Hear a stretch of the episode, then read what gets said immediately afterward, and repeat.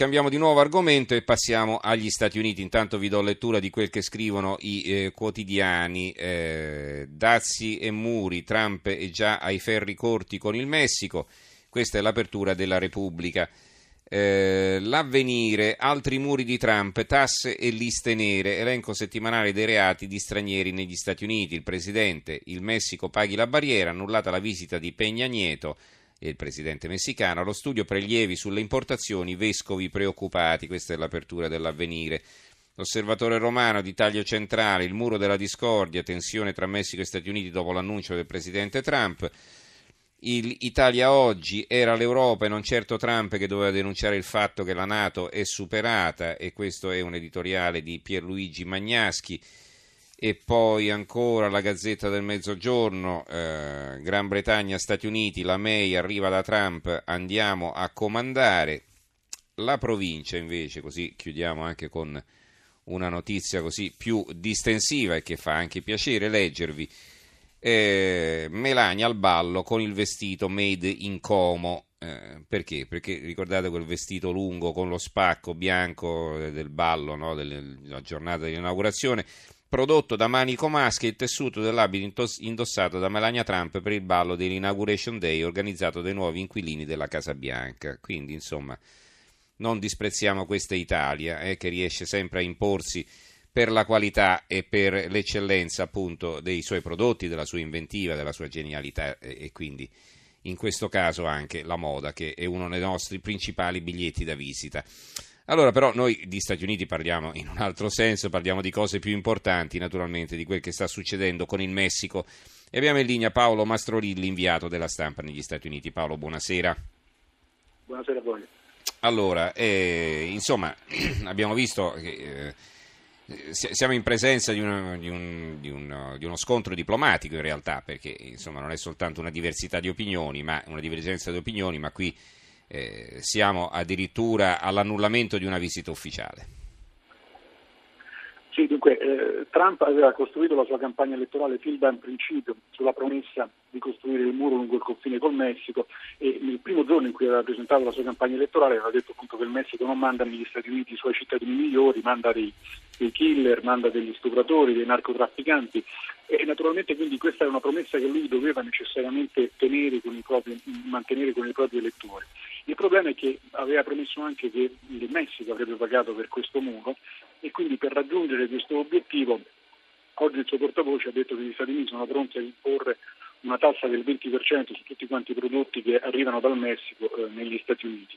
Il problema è che naturalmente lui doveva mantenere questa promessa elettorale e si tratta di capire se il modo in cui si sta eh, approcciando diciamo, a, a, mantenerla conviene agli Stati Uniti, perché naturalmente gli Stati Uniti possono provocare una guerra commerciale con il Messico e eh, presumibilmente vincerla visto la loro eh, potenza. Si tratta di chiedersi se questo è negli interessi degli Stati Uniti, perché il Messico è un paese fragile, eh, dove ci sono delle fortissime tensioni interne, il presidente eh, Nieto è mm, molto impopolare e quindi alle prossime elezioni al momento eh, chi è in vantaggio nei sondaggi è Obrador che è un candidato populista. Il rischio che corrono gli Stati Uniti è di provocare in questa maniera il fallimento di uno Stato che ha una frontiera di 3.000 km con gli Stati Uniti dove il muro non è ancora stato costruito e probabilmente questo c'è da chiedersi se è effettivamente nell'interesse eh, di, di, Washington. Si capisce che il Presidente deve mantenere la sua promessa elettorale e dovrebbe quindi costruire il muro e, e presumibilmente farlo pagare al Messico. Eh, si tratta di chiedersi se il modo in cui sta cercando di eh, realizzare questo obiettivo nella prima settimana in cui è stato Presidente ovviamente è negli interessi del, uh-huh. del proprio paese. No? Ma forse starà sparando alto per poi ottenere qualcosa e presentarsi insomma, eh, con un successo personale, insomma, anche se non pieno, no? Forse. Questa, questa, è una possibilità, cioè che stia applicando appunto una delle famose tattiche negoziali che da uomo d'affari ha applicato per tutta quanta la vita, tant'è vero che il suo portavoce Sean Spicer, che era quello che aveva detto inizialmente che eh, gli Stati Uniti erano pronti a far pagare il muro al Messico imponendo questa tassa del 20% sui prodotti che dal Messico entrano negli Stati Uniti, poi ha fatto eh, marcia indietro, in sostanza dicendo che al limite si tratterebbe di un adeguamento delle tariffe doganali eh, per imporre una tassa simile all'IVA che eh, esiste in Italia e non esiste negli Stati Uniti. Può darsi che questa sia la, la tattica, però al momento, però al momento eh, diciamo, questa è, sta creando delle forti tensioni all'interno del paese, poi non sappiamo appunto quali sono le, eh, le reazioni da parte delle, eh, delle, due popolazioni che probabilmente non sono a conoscenza delle tattiche negoziali che il Presidente mm-hmm, Trump certo. sta cercando di adottare. Senti, ma la stampa come sta commentando, la stampa americana, questi, questa presa di posizione del Presidente? Dunque, la stampa eh, americana generalmente dal principio della eh, campagna elettorale eh, è stata molto scettica nei confronti di, eh, di, Trump e quindi praticamente adesso che è diventato presidente ogni situazione in cui ehm, fa delle cose, prende dei provvedimenti che creano una situazione di tensione o, o di caos diventa l'occasione diciamo, per sottolineare il fatto che eh, non è adeguato al, al suo ruolo come i giornalisti avevano detto durante la campagna elettorale.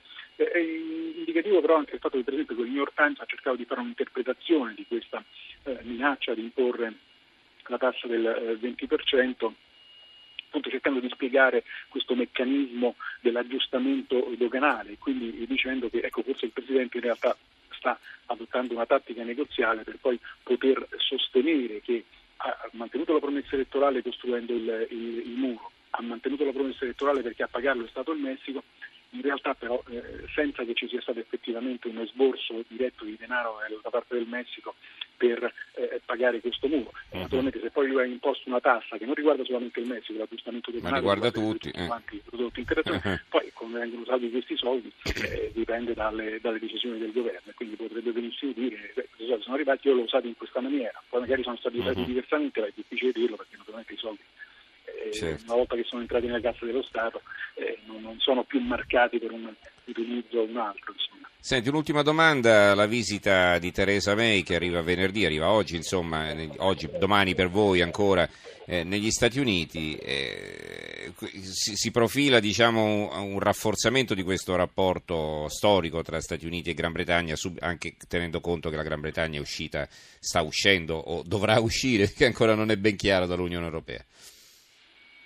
Sì, certamente questo è nel, nell'obiettivo di Trump e forse di Theresa May il primo passo per cercare di, di costruire una, eh, un'alleanza, questa relazione speciale che c'è da sempre tra gli Stati Uniti e la Gran Bretagna, e, e, però diciamo, per sostituirla in parte alle alleanze che poi sono state create dopo la, la Seconda Guerra Mondiale, l'Unione Europea e la Nato che sono eh, diciamo, la, le colonne di un'architettura che ha consentito agli Stati Uniti di garantire e all'Europa di garantire la propria stabilità e prosperità. Il punto di partenza naturalmente è cercare di costruire un'alleanza commerciale.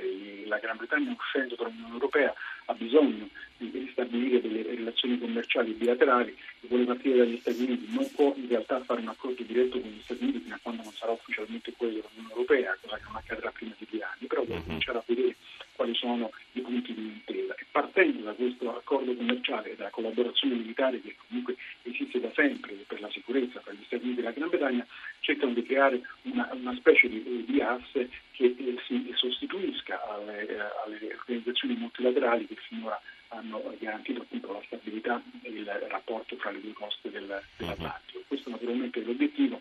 Eh, dicono però che in realtà Teresa May era anche a spiegare a Trump che quanto sia importante stabilire questa relazione bilaterale tra Stati Uniti e Gran Bretagna, non è nell'interesse di nessuno dei due scritturare la Nato e scritturare l'Unione Europea, perché significa creare una situazione di stabilità che non conviene né alla Gran Bretagna né agli Stati Uniti. Benissimo, allora grazie per questa esauriente analisi al collega Paolo Mastrolilli della stampa eh, che ci ha spiegato tutto da New York. Grazie Paolo e buona serata, buonanotte.